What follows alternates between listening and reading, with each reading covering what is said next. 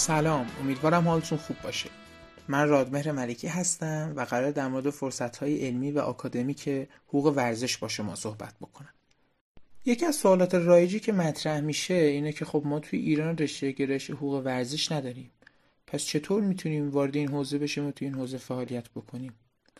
پاسخ ما اینه که خب برای فعالیت توی این حوزه اصلا نیازی نیست که شما حتما در رشته های دانشگاهی حقوق ورزش یا حقوق بین الملل ورزش تحصیل کرده باشید. خیلی از افرادی که همین حالا به صورت تخصصی در این حوزه کار می‌کنند و اتفاقا از افراد مطرح این حوزه هم هستند احتمالا گرایش دانشگاهیشون اصلا حقوق ورزش نبوده. اما خب خودشون بر اساس اون علاقه شخصی که داشتند پیگیر ماجرا شدند و کم کم تونستن وارد این حوزه بشن. همچنین خیلی از دوستانی که همکنون در این حوزه فعالیت می‌کنن و اتفاقا دانشجو هم هستن اصلا در گرایش های متفاوتی تحصیل می‌کنن.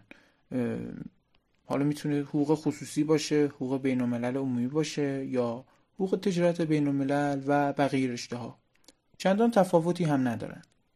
اما خب یه موقع سوال اینه که ما می‌خوایم حتما یه مدرکی مرتبط با این حوزه تخصصی بگیریم و اصلا دوست داریم توی این حوزه ادامه تحصیل بدیم. خب متاسفانه ما که خب تو ایران فعلا این امکان رو نداریم. هرچند که امیدواریم با این نیاز روزافزونی که حس میشه و همچنین علاقه مندی های زیادی که هست دانشگاه ها کم کم به این سمت برن که به فکر تأسیس گرایش حقوق ورزش بیفتن.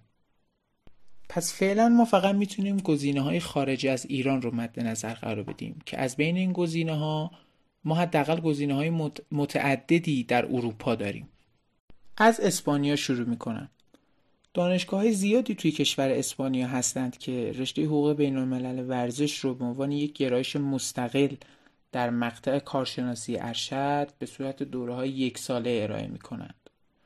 مثلا دانشگاه ایزده اسپانیا که از معروفترین دانشگاه های حوزه حقوق ورزش هست یا مثلا مؤسساتی که باشگاه های بارسلونا و رئال مادرید برای خودشون راه اندازی کردند و خب اینا هم دارن گرایش حقوق ورزش رو ارائه می‌کنن.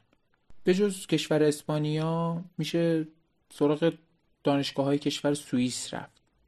مثلا دانشگاه های لوزان یا زوریخ در کنار دوره های اصلی که ارائه می‌کنن مثلا رشته حقوق تجارت بین الملل دوره های تخصصی حقوق ورزش هم دارند. غیر از اون توی دانشگاه های انگلستان هم رشته حقوق ورزش ارائه میشه مثلا توی دانشگاه ناتینگهام. بعد یه نکته جالبی که در مورد این دوره های حقوق ورزش در دانشگاه های اروپایی وجود داره اینه که بسیاری از اونها به صورت آنلاین و مجازی ارائه میشن و اصلا این ویژگی اونها امکان تحصیل رو بسیار بسیار برای ما راحت تر می‌کنه و خب ما می‌تونیم در نظر داشته باشیم که اینا یه گزینه خیلی خوبی هستند. جدای از بحث ارائه شدن همچین گرایشی اصلا سوال میشه که خب توی هم این گرایش چه چیزایی تدریس میشه؟ سرفصل مطالب چیاست؟ توی جواب اول باید گفت که اولا سرفصل ها که دانشگاه به دانشگاه تفاوت می‌کنه و خب نمیشه یه نسخه واحدی پیچید. اما خب ما به عنوان نمونه می‌خوایم بریم سراغ سرفصل های دانشگاه ایزده. دوره حقوق بین الملل ورزشی که در دانشگاه ایزده ارائه میشه شامل ماژول های مختلفی هست. ماژول اول یا ماژول مقدماتیش یه ماژولی راجع به مقدمات حقوق ورزش. اینکه حقوق ورزش چی هست منابعش چیا هستند کس کجاست چی کار می‌کنه چه نقشی توی تحول این رشته داشته و مسائلی از این قبیل. یا مثلا یه ماژول دیگه راجع به ارتباط حقوق ورزش و سایر شاخه های حقوقی صحبت می‌کنه.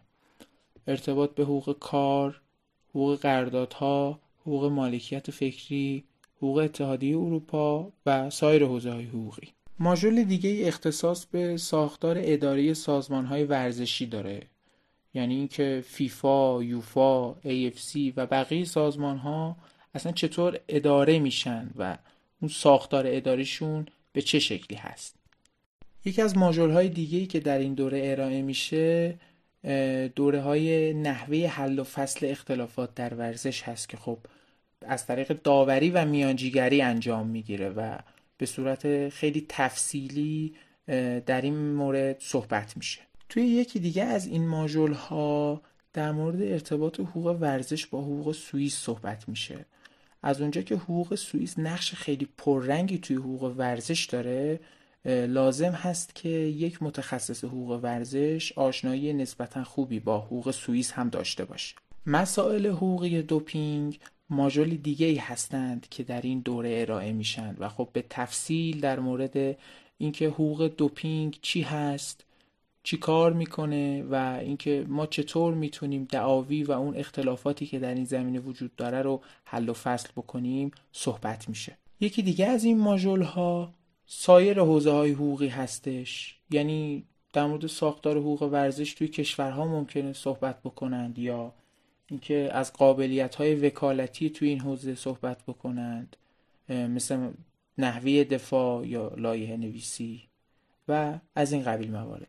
مورد آخری هم که من می‌خوام به اون اشاره بکنم ماژول راجع به حوزه های جدیدتر حقوق ورزش هستش مثل ای سپورت یا مثلا ارتباط بلاکچین با ورزش و مسائل جدیدی از این قبیل. خب این هم یه مرور کوتاهی بود به سرفصل های دوره حقوق ورزش دانشگاه ایزده. غیر از این مواردی که اشاره شد تا حالا باید در نظر داشت که غیر از مدارک دانشگاهی خیلی از این مؤسسات یا سازمان های ورزشی دوره هایی رو برگزار می‌کنن که شرکت در اونها هم حتما می‌تونه به عنوان یک گزینه جدی مطرح باشه. مثلا فیفا. فیفا هر سال دوره های تخصصی راجع به حقوق فوتبال حل و فصل اختلافات داوری ورزشی یا دوره های مرتبط با ضد دوپینگ برگزار می‌کنه که خب شرکت در اونها حتما خالیت لطف نیست. خب تا حالا من سعی کردم یه خلاصه ای از فرصت های علمی و اکادمیکی که در حوزه حقوق ورزش داره به شما دوستان ارائه بدم. امیدوارم که اون چیزی که به صورت خیلی خلاصه تو این چند دقیقه با شما مطرح شد بتونه به کسانی که واقعا علاقه مند فعالیت در این حوزه هستند کمک بکنه و شاید قدمی باشه برای اینکه اونها مسیر و گام های پیش رو رو در این حوزه بیشتر بشناسن.